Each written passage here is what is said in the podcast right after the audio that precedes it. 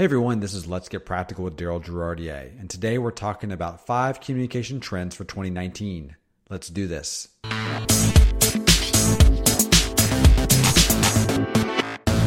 Welcome to Let's Get Practical.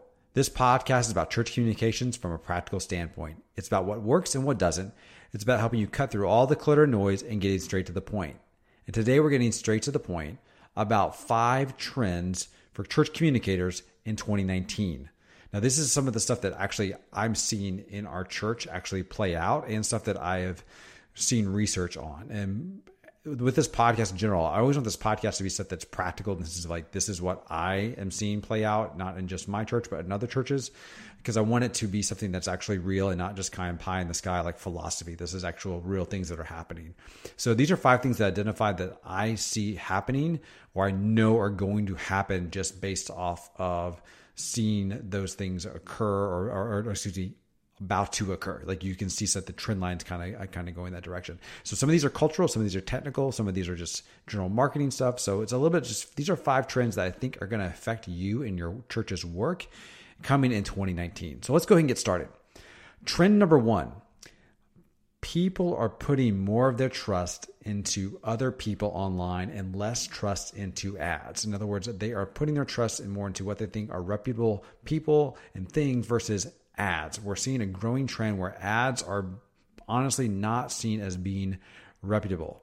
And you really kind of see that playing out. At least I've seen it played out in specifically like Facebook pages versus groups. To me, is a classic example of how that works.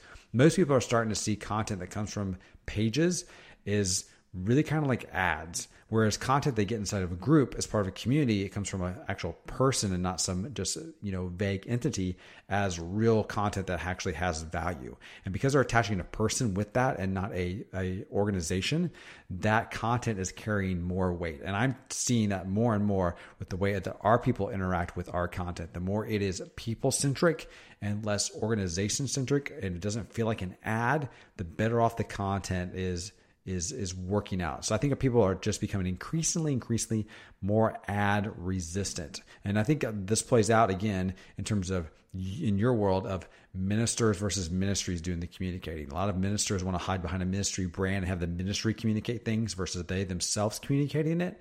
And I'm finding more and more that it's more effective to have a minister communicate versus a ministry communicate that thing that you want to get out there in the public. So, a good example is like student ministry.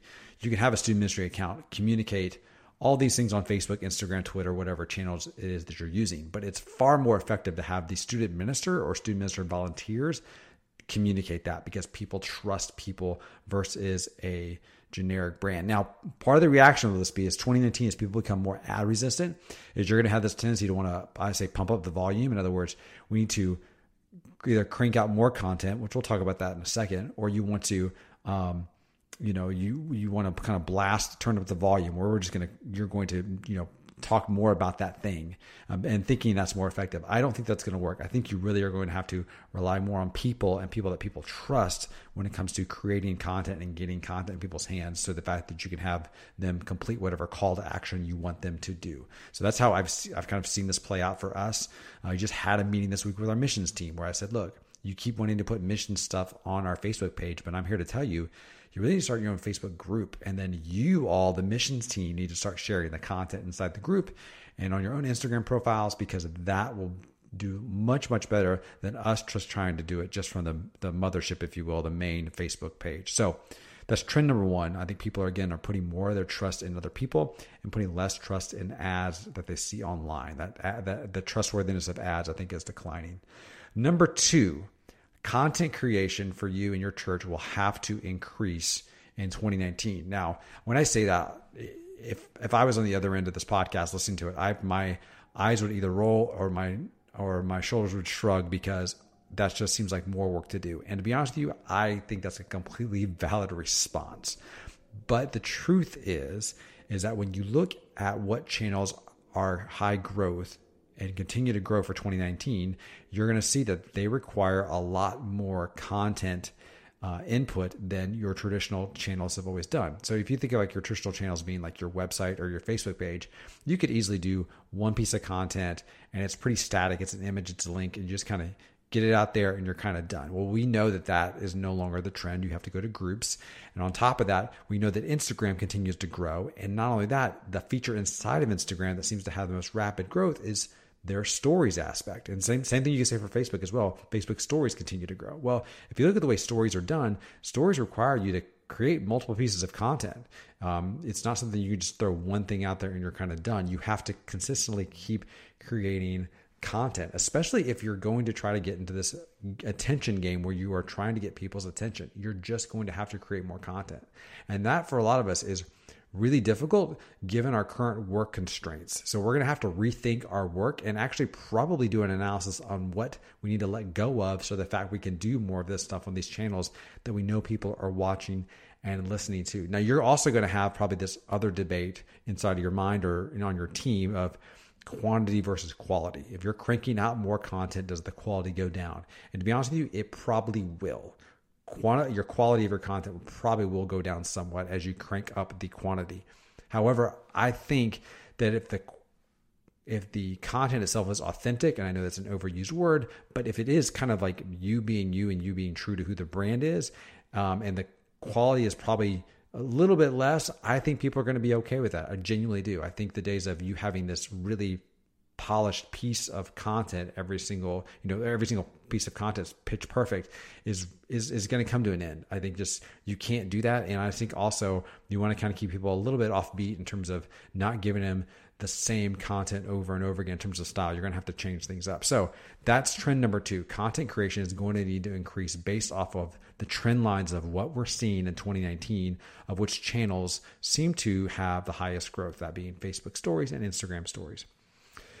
Trend number three Gen Z, Generation Z, will start to make up almost half of the young adults in your church. So if you were to take a young adult category and you're to say it's like 18 to 25 ish, or maybe up to 18 to 30, depending on how you categorize young adults in your church, Gen Z is becoming an increasing part of that. Um, Gen Z, if you don't know, runs basically anyone born between 1995, I think they go up to 2009, but your Gen, Z, Gen Zs will be the earliest ones will start hit 23, 24. So that means they are you know, at that point, they're getting out of college and they're now integrating themselves into your ministries or into your churches, into your churches.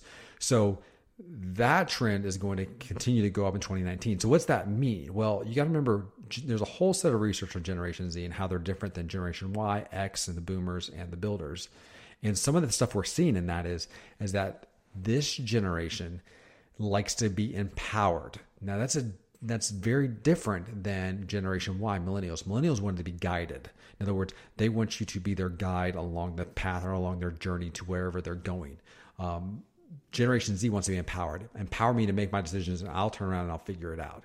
Well, for you, from a church communicator standpoint, that means when you're dealing with a Gen Z minister, it's different than dealing with a Gen Y minister. You're going to start having Generation Z ministers on your staff.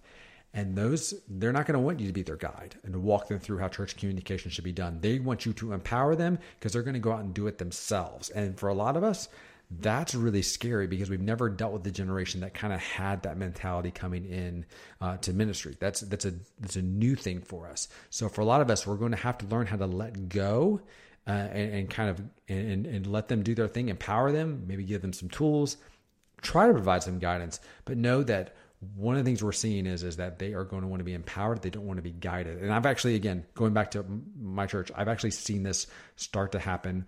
We have a we have one uh, intern who is a gen z intern and how he functions is drastically different than how my generation y interns function. He just he wants to be empowered he wants to just do it he wants to do it himself doesn't want to be guided, uh, and so it's it's one of those things where we're having to learn how to do that. You, as a church communicator, as you deal with volunteers, as you deal with staff, are going to have to learn how to do that. And that 2019 trend is going to just it's going to go through that trend of that growth of that generation.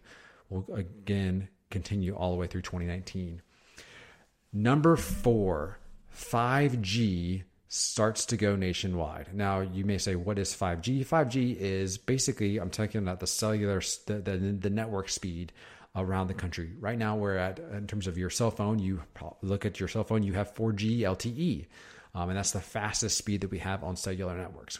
Well, We know in 2018 they started out rolling 5G in I think 12 major markets, and we know that's coming across the board and rapid expansion in 2019 on through 2020. What that means is that means video streaming is going to continue to rise as quality of streaming will now go up as people are going to be able to get faster stream, faster downloads, content faster in their phones. It means apps will be able to load content faster, pull from the network. You're going to have a better overall mobile experience on on on your cellular networks than you did before. That's really big because that means that content is going to be a lot more richer and a better experience. And again, phone hardware will start to catch up. So a little bit of the, the network will come first, and then maybe the phones will catch up. You're going to see this kind of chicken and egg problem occur for a little bit. But then when things rocket and they take off, this means I think that visual content will continue to rise at a rapid rate, specifically video. The video is going to rise at an extremely high rapid rate. In fact, if I was telling you if you had a if you had a staff position by somebody who was going to tell you that hey, you have an opportunity to hire a staff member, I would hire more video people than would anything else right now because the amount of video content I think your church is going to have to create in 2019 2020, I think that's really going to multiply pretty fast in terms of how much you've got to create. So this is a this may seem like a more of a technical thing, but the reality of it is it has really, really huge implications for you because of the way that content will now be able to deliver to people faster because of the 5G network.